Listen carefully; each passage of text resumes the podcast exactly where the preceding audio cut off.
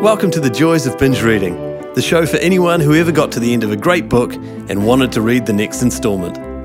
We interview successful series authors and recommend the best in mystery, suspense, historical, and romance series, so you'll never be without a book you can't put down. You'll find this episode's show notes, a free ebook, and lots more information at thejoysofbingereading.com. And now, here's our show. Scott Graham's National Park Mysteries combine murder, mayhem, and mysticism in spectacular landscapes while also managing to embrace a keen awareness of environmental and social justice issues. It's a heady brew that's winning him a fast growing audience. Hi there, I'm your host Jenny Wheeler, and in today's Binge Reading podcast, Scott talks about why he chose to set his five book series around an archaeologist sleuth named Chuck and his Latina wife Janelle, all in some of the United States' most iconic landscapes. But before we get to Scott, just a reminder the links for all the talking points in this episode can be found in the show notes on the Joys of Binge Reading website. That's where you can connect with Scott's book see the links for his recommendations for other authors you'll love, and find out how to connect with him on social media. And while you're there, leave us a comment. We love to hear your opinions and promise to reply as soon as you send us them. But now, here's Scott. Hello there, Scott, and welcome to the show. It's great to have you with us. Hi, Jenny. I'm happy to be here. Look, you made a reputation for yourself as a journalist and a non-fiction writer before you started on the fiction. I'm just interested in what made you switch to fiction, and was there something that, like a once upon a time moment, where you felt that urge to change to writing fiction?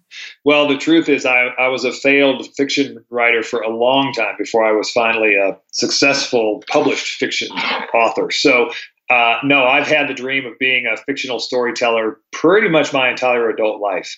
And I've also enjoyed just the writing process my entire life as well. And so I could make a living as a journalist, as a business um, writer, and um, and I was able to then publish uh, some some nonfiction books.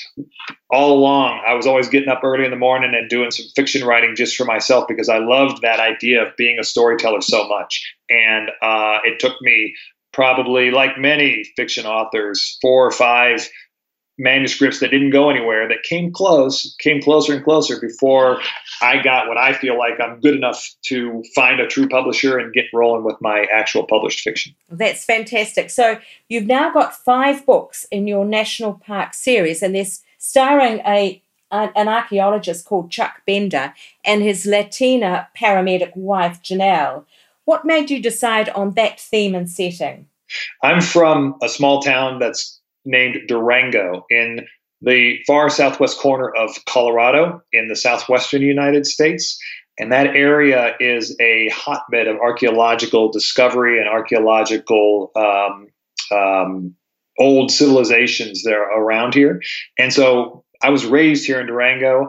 I'm familiar with are the, all the archaeological discoveries that have made been made here and been made throughout the southwestern United States, and I'm fascinated by it, to be honest. And I thought, you know, readers are probably going to be fascinated by that as well. And so I just built that in as one of the the through themes or the the, the key aspects of the series. That there is always an archaeological discovery, um, an archaeological dig, an archaeological survey that is ongoing as part of the, the plot for each of the books.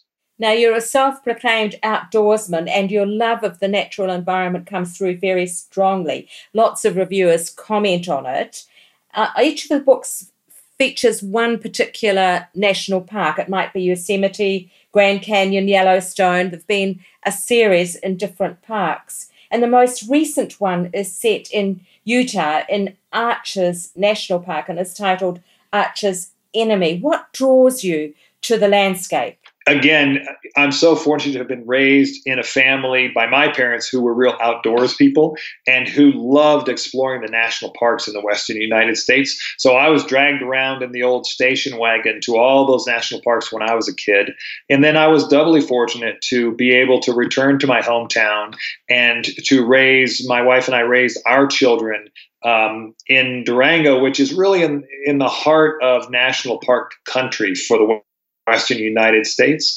And so I have had a, a, love of national parks and the western national parks in America specifically that was uh, kind of put into place by my parents and then was put into place um, by my being able to share these wonderful landscapes with my own children as they were raised. And so in reality, what I'm doing is simply very comfortably sharing my love for these places um, with with a, a, greater audience, and so it's just basically a pleasure for me to set my stories in these places. In addition, the national parks in America um, and the public lands in Western America are constantly under threat because there's always money to be made off of developing places that are undeveloped. And so I also then have the opportunity through writing about the national parks to call attention in each book to a specific either social justice or environmental justice issue that is specific to that park. And so again, that's a part of my love of the national parks and my my hopes for their protected future that comes that I'm able to share in my books. Yeah, so in Arch Enemy, it's actually seismic damage caused by mining, you know, deep deep ground mining that is uh, affecting some of the the natural features. That's right, and and and again, people need to understand, as I think all people who read mysteries and, and know mysteries do, that what you're doing with a murder mystery, of course, is taking things and setting them over the top. Okay, so I've got a thumper truck that is a seismic truck that is that is doing seismic work outside the park that has been allowed by the powers that be to, in the case of the of the story that I'm telling, the fictional story, get too close to the park to the point where it may well have been the cause of the collapse of one of the most iconic or one of the iconic arches. They're really all iconic in Arches National Park, but one of those natural arches that the national park is known for. And that is the inciting incident that sets off that uh, particular story that's set in arches. And you're, but but the reality is that um, such a seismic truck doing that much damage that it might do that to an arch is probably you know infinitesimally unlikely. And yet, the idea that these national parks in the western United States are under threat from um, extractive industry development is absolutely true. And so I'm just basically taking some of these threats that are there and expanding upon them in a way that makes for what I hope is a is a fascinating and interesting story. Sure. And then you've got the social justice aspect of it. As we've mentioned, Janelle is Latina. There's quite a lot of little bits of Spanish dotted into the book. It's quite clear that she's a very well integrated character in the book. She isn't just there for looks, so to speak. And I gather you've got quite a strong background in Spanish culture as well. Yes, I do. And in the uh, the the culture that I've been raised in here in southwestern United States is really kind of a tricultural place. There are the indigenous peoples, the tribal peoples who have been here, you know, long before Caucasians showed up. But then the first real Caucasians, Europeans who showed up were the Spaniards through the the uh, um, coming up the Rio Grande Valley in the 1500s, at about the same time that the, the original pilgrims were coming across to the eastern coast of the United States from northern Europe, the, the Spaniards were, were coming up from the south. And so they have left an indelible mark across the southwestern United States before then the, the, the European manifest destiny um, crossing of the, of the uh, covered wagons and whatnot brought in more of a northern European culture to this part of the world. And so we've got this wonderful tricultural um, world that I was raised in that I wanted to share with my readers because the books that I'm writing are based in the Western United States, where these three cultures are still kind of coexisting and learning to get along um, and hopefully growing together and becoming more aware of one another. And so I've got my Caucasian uh, archaeologist who then um, marries a Latina wife who comes into his world with two Latina step in his case stepchildren. And not only is he having to learn to deal with being a, a sudden father to these children and a sudden husband uh, to a wife that have, after after a lifetime of being kind of an established bachelor and an established loner he's also having to learn to recognize um, these these other cultural values that have that have suddenly come into his world and learn to deal with those as well. And so it's been a really fun progression that I've been able, I feel like, to put him on that I've enjoyed going to where there wasn't so much Spanish in the earlier books, and in particular, Chuck himself didn't really use any Spanish. And now by the fifth book, he is just kind of using Spanish as well with his wife in the same way that she's using Spanish with him. And and so I feel like that's the real progression that would occur in this relationship. And it's been one that I've purposely built in order to share with um, folks that aren't perhaps familiar with the Southwest and the Western United States how that multiculturalism plays out here. Yeah, yeah. And I gather that you've you've found a publisher who's very much behind the environmental uh, push. You know, things like species eradication and Yellowstone and those sorts of issues. Yes. Tell us a bit about your publisher. I have to tell you, I feel like I'm the luckiest mystery author on the planet in terms of where I've landed with my mysteries. I, uh, at the end of my kind of nonfiction writing run, when I really, really finally put myself to the task of wanting to be a successful author of fiction and to be a mystery author, um, I won the National Outdoor Book Award with my last nonfiction book, which was a, a, a pretty big award, which gave me the opportunity to very likely have also i think the quality of what i was writing fictionally was getting to the point where i probably could have won a, a, contract with a publisher back east one of the big publishers out of new york city. And at the same time i heard about this um, smaller publisher that was just getting going that's called torrey house press. And torrey house press is the only uh, non profit environmental publisher in the Western United States. And they're a mission driven publisher that is uh, specifically involved in the mission of preserving and, and talking about and producing literature about the American West's public lands and the dangers that they face from development and the importance that they play to um, the, the Western environment of the United States and that iconic environment that all of us think about when we think of the old Westerns that we've seen. That is what this publisher is about preserving and protecting. And so I got to come in as an author and at the time that I got to know them, they were a brand new publisher about six or seven years ago who were really involved in publishing literary fiction and very literary oriented nonfiction. And I was able to say to them, you know what? I've got something here that I think would be of real value to you because I'm talking about producing entertainment oriented fiction that's that's aimed at people who may not be nearly as familiar with these issues as the audience that Torrey House Press had reached to that point. And so they bit. They came with me and they said, Yeah, that's a great idea. This gives us an opportunity to reach out to a different audience than we've been reaching out to before. And the result has been this wonderful team between myself and Torrey House Press where we've grown together. And Torrey House Press now, I, I continue to be one of their best selling authors with the, with the, all the books that I've got coming out. They're also, as a result of their growth, getting to pull on bigger and bigger name environmental authors and and um, and so we're kind of both been growing together and it's just been a wonderful relationship and one i'm very proud of and very proud to be a part of.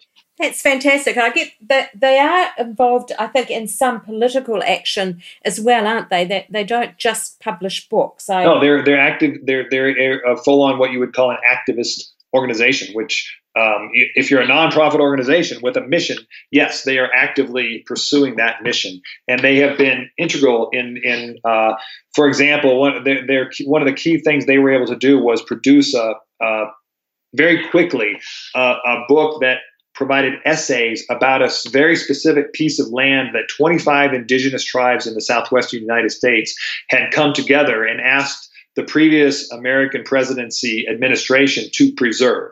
And so that was reaching out to Barack Obama, uh, President Obama, before he ended his term of office to say that he should use his power as president through the Antiquities Act to preserve this particular um, very large uh, chunk of southeastern Utah as a national monument. And these tribes wanted it preserved because it's the it's the home place and the and the the birthplace and the burial place of all of their forefathers. It's kind of a high rise, high uh, area called a, the Colorado Plateau, a high portion of the Colorado River Basin. Uh, that that everything falls away from that into these various tribal communities, and these were foraging areas where these people hunted and lived and died uh, for centuries before uh, the white man showed up. And my publisher was able to pull these essays together that were written by all different constituencies, present them to the Obama administration, and convince the administration then to pull the trigger on creating that national monument literally two weeks before the end of the, uh, the Barack Obama presidency. He preserved what's now known as the Bears Ears National Monument. And and I'm proud to say that my publisher played a key role in in having that preservation occur. That's fantastic. Now I, I know that this thing about access to public lands is close to your heart because you've talked about a drive that you did with your family in Texas where you found it very difficult to even access parkland. Talk about that a little bit. Yeah, it was absolutely fascinating to me. I, you would think I should have known better, right? I'm an adult. I've been living out here in the West all these years. I didn't really know the history of Texas, which was that Texas, of course, people I did know, and many people know that the big state of Texas in southern, you know, south central United States came into the United States as a result of bargaining through the Mexican American War and, of course, pressure that the American government brought on the Mexican government. Um, but it came over to Mexico. And when it came over and became a state, one of the deals that made it become a state was that all of the lands that came over as part of Texas were not preserved as public lands. None of them were preserved, virtually none as public lands, but rather they were all made private and they were all turned over to the um, well, I shouldn't say private. They were turned over to the state government of Texas, basically, the new state government of Texas in a semi autonomous way. The state government of Texas immediately turned around and, and because everyone, you know, was in each other's pockets, sold off all these massive tracts of lands to all the people who had the money to buy them back in the day. And the entire state of Texas basically became privatized. And so all of these big chunks of public lands that are we know of that are that we think of as these big beautiful open areas in the rest of the western United States, in the case of Texas, are all fenced off. And so the way I've traditionally traveled with my family was we would travel around the West. We would go into these national forests and these bureau, what are called Bureau of Land Management lands, and you could just pull off the road anywhere and camp and have a good time and hike. I thought we would do the same thing when I took my two young children and my wife and I headed down south into Texas. And instead, we went down there and found out everything was fenced off to us. We would look off at these beautiful scenes and these beautiful mountain ranges, and every one of them had a no trespassing sign in front of it. And so it was a real learning experience for me to see what a state in the United States that really is it's hooked on to my state, my home state of Colorado, and yet is so different because it has no public lands to go explore and access how different a feeling that state was to be able to visit and travel in than all these other states that I had traveled in in the West in the past. And it was really a turning point for me. It was like, oh, this is why public lands are so important. This is why they should not be privatized. This is why they should not be sold off. We all own them in America as the general public. They're all open to us if we can preserve them. Yeah, yeah. Yeah, that's fascinating. Um, there's quite a strong community of Rocky Mountain writers who've got part of this um, ethos, isn't there? Like I'm thinking of Craig Johnson and CJ Box, a, a couple of the others that I know. Yes. And do you work together much as a group? I have been fortunate to basically count on them for support and to count on some of the bigger names. They've they've been wonderful about offering people like me, the smaller names, um, wonderful blurbs for my books. They've been extremely supportive in terms of when I talk to them at, at writers' conferences, giving me hints and giving me advice. Um, at this point, because I'm still, I feel, working my way into hopefully someday perhaps the echelon that some of the top Western writers are at. Um, I can't consider myself kind of part of their team, but I what I can tell you is I'm extremely um, appreciative of the welcome they have given me as, as a relative newcomer to this world and the support they give me literally by reading my work and offering me wonderful reviews of my work that I've been able to use to help build my own audience. Yes, and I, I know that Craig Johnson, who, who's made his known, na- name known for those who might not be familiar with his work, with the TV series Longmire, which right. It's just finished after about seven seasons or so. But um, he called your books one part mystery, one part mysticism, and one part mayhem, which sounds like a great combination. Oh, been a wonderful would, quote. Yeah.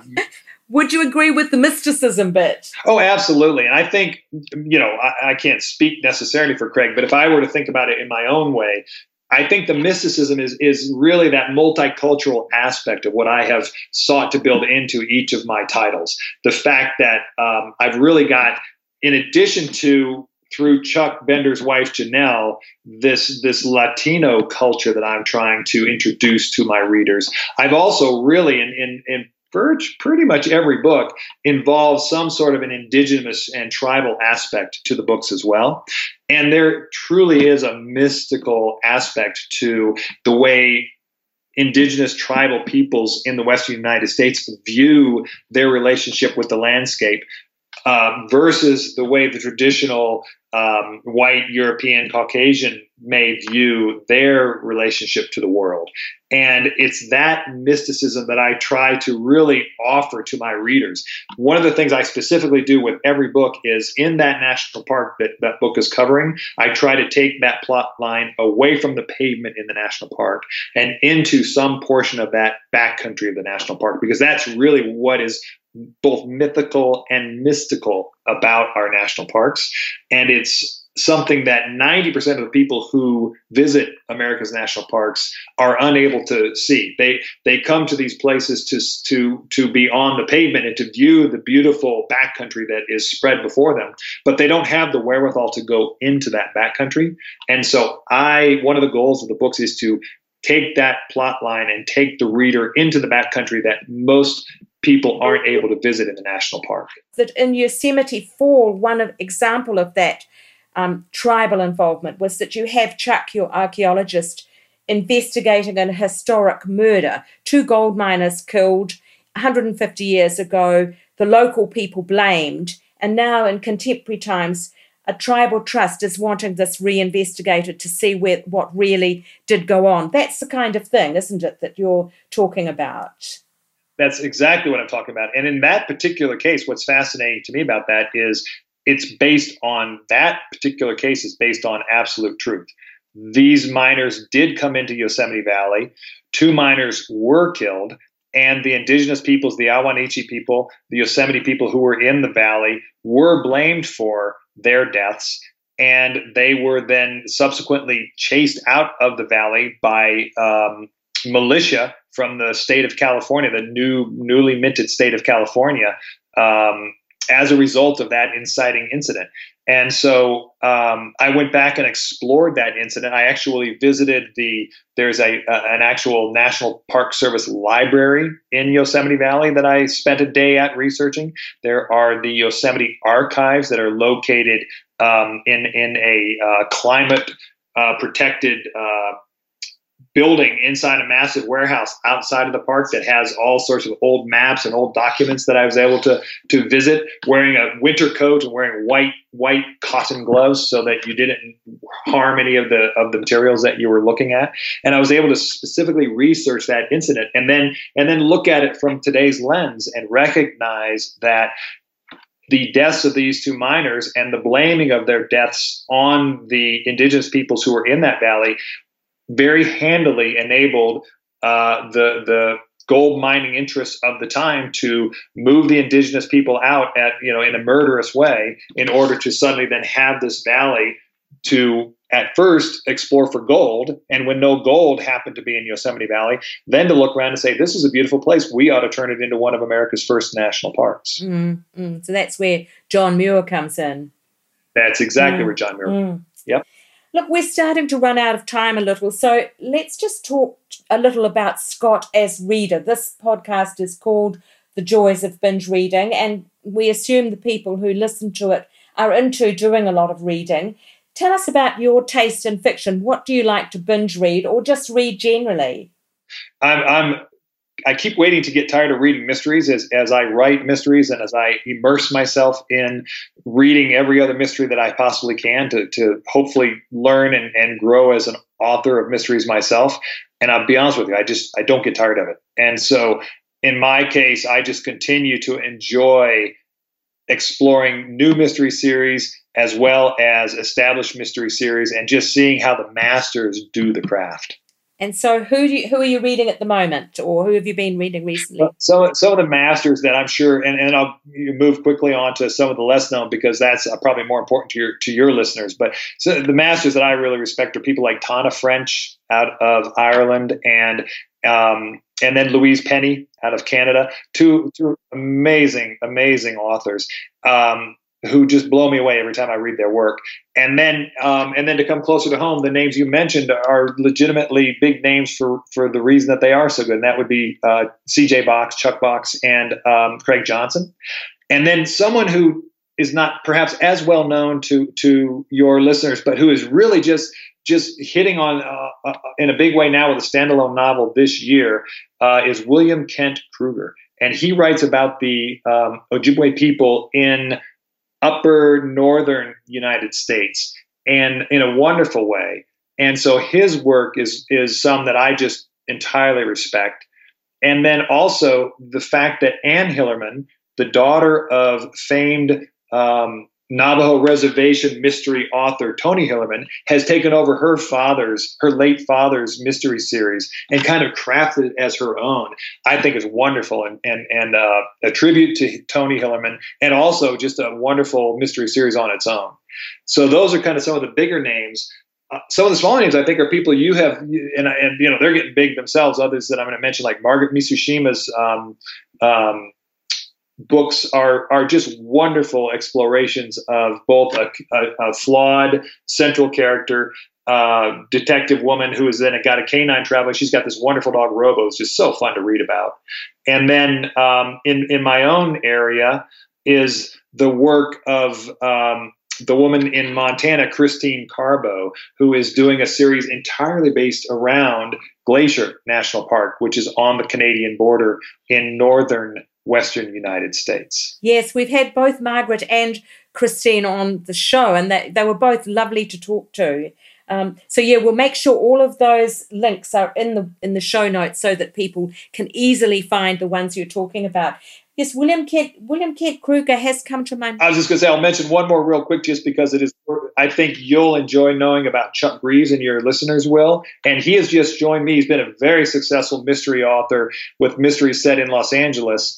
Uh, and now has just joined me at Torrey with me at Torrey House Press as a fellow author, and um, has a book that's out that's called Church of the Graveyard Saints. That is a quasi mystery. Really, I guess, it's really standalone. It stands as a mystery itself, although not necessarily a series mystery.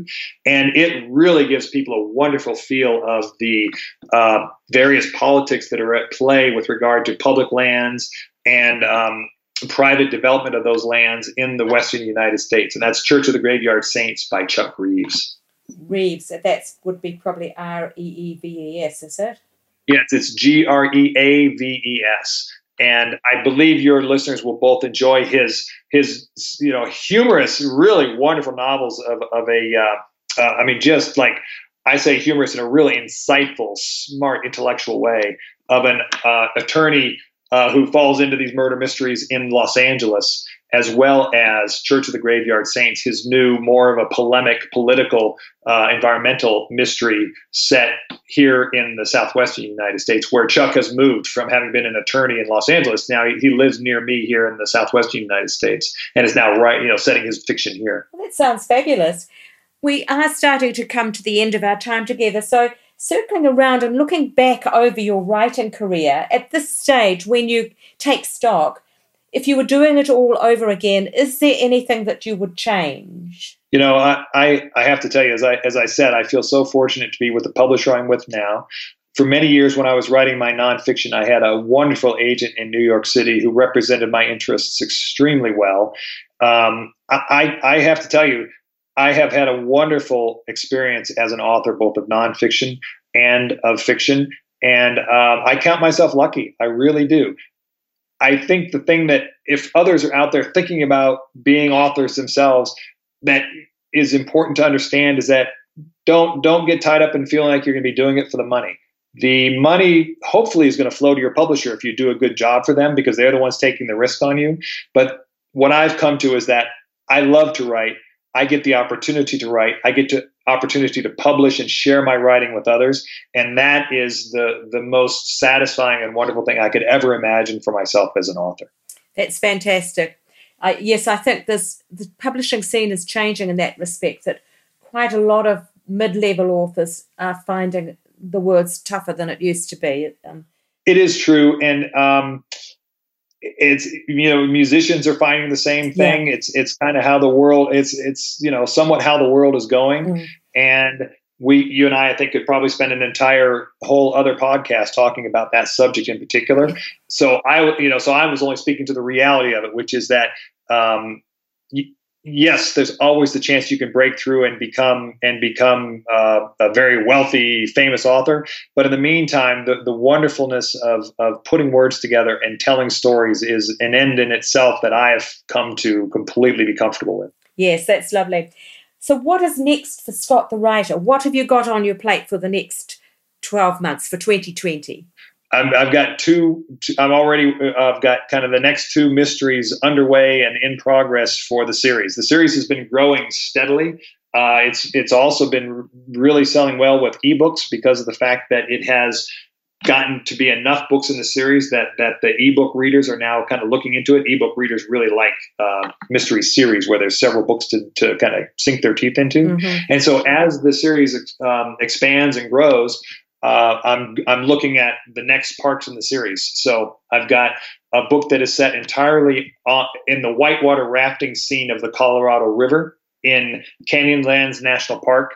Um, that's called Canyonlands Carnage. That will come out next year, and then this year I'm happy to report that just in a few months, I've got Mesa Verde Victim coming out, which is a book that is set in Mesa Verde National Park, which is many people probably recognize it as one of the top national, you know, World Heritage sites on Earth, where the ancestral Puebloan people built those beautiful homes and villages underneath the cliffs in southwestern Colorado, very near my home, and then abandoned them uh, in the series of droughts in the 1200s. Yes. And Yep. And so that that mystery that's set basically here in my backyard um, will go on pre-sale in March and will be released in June.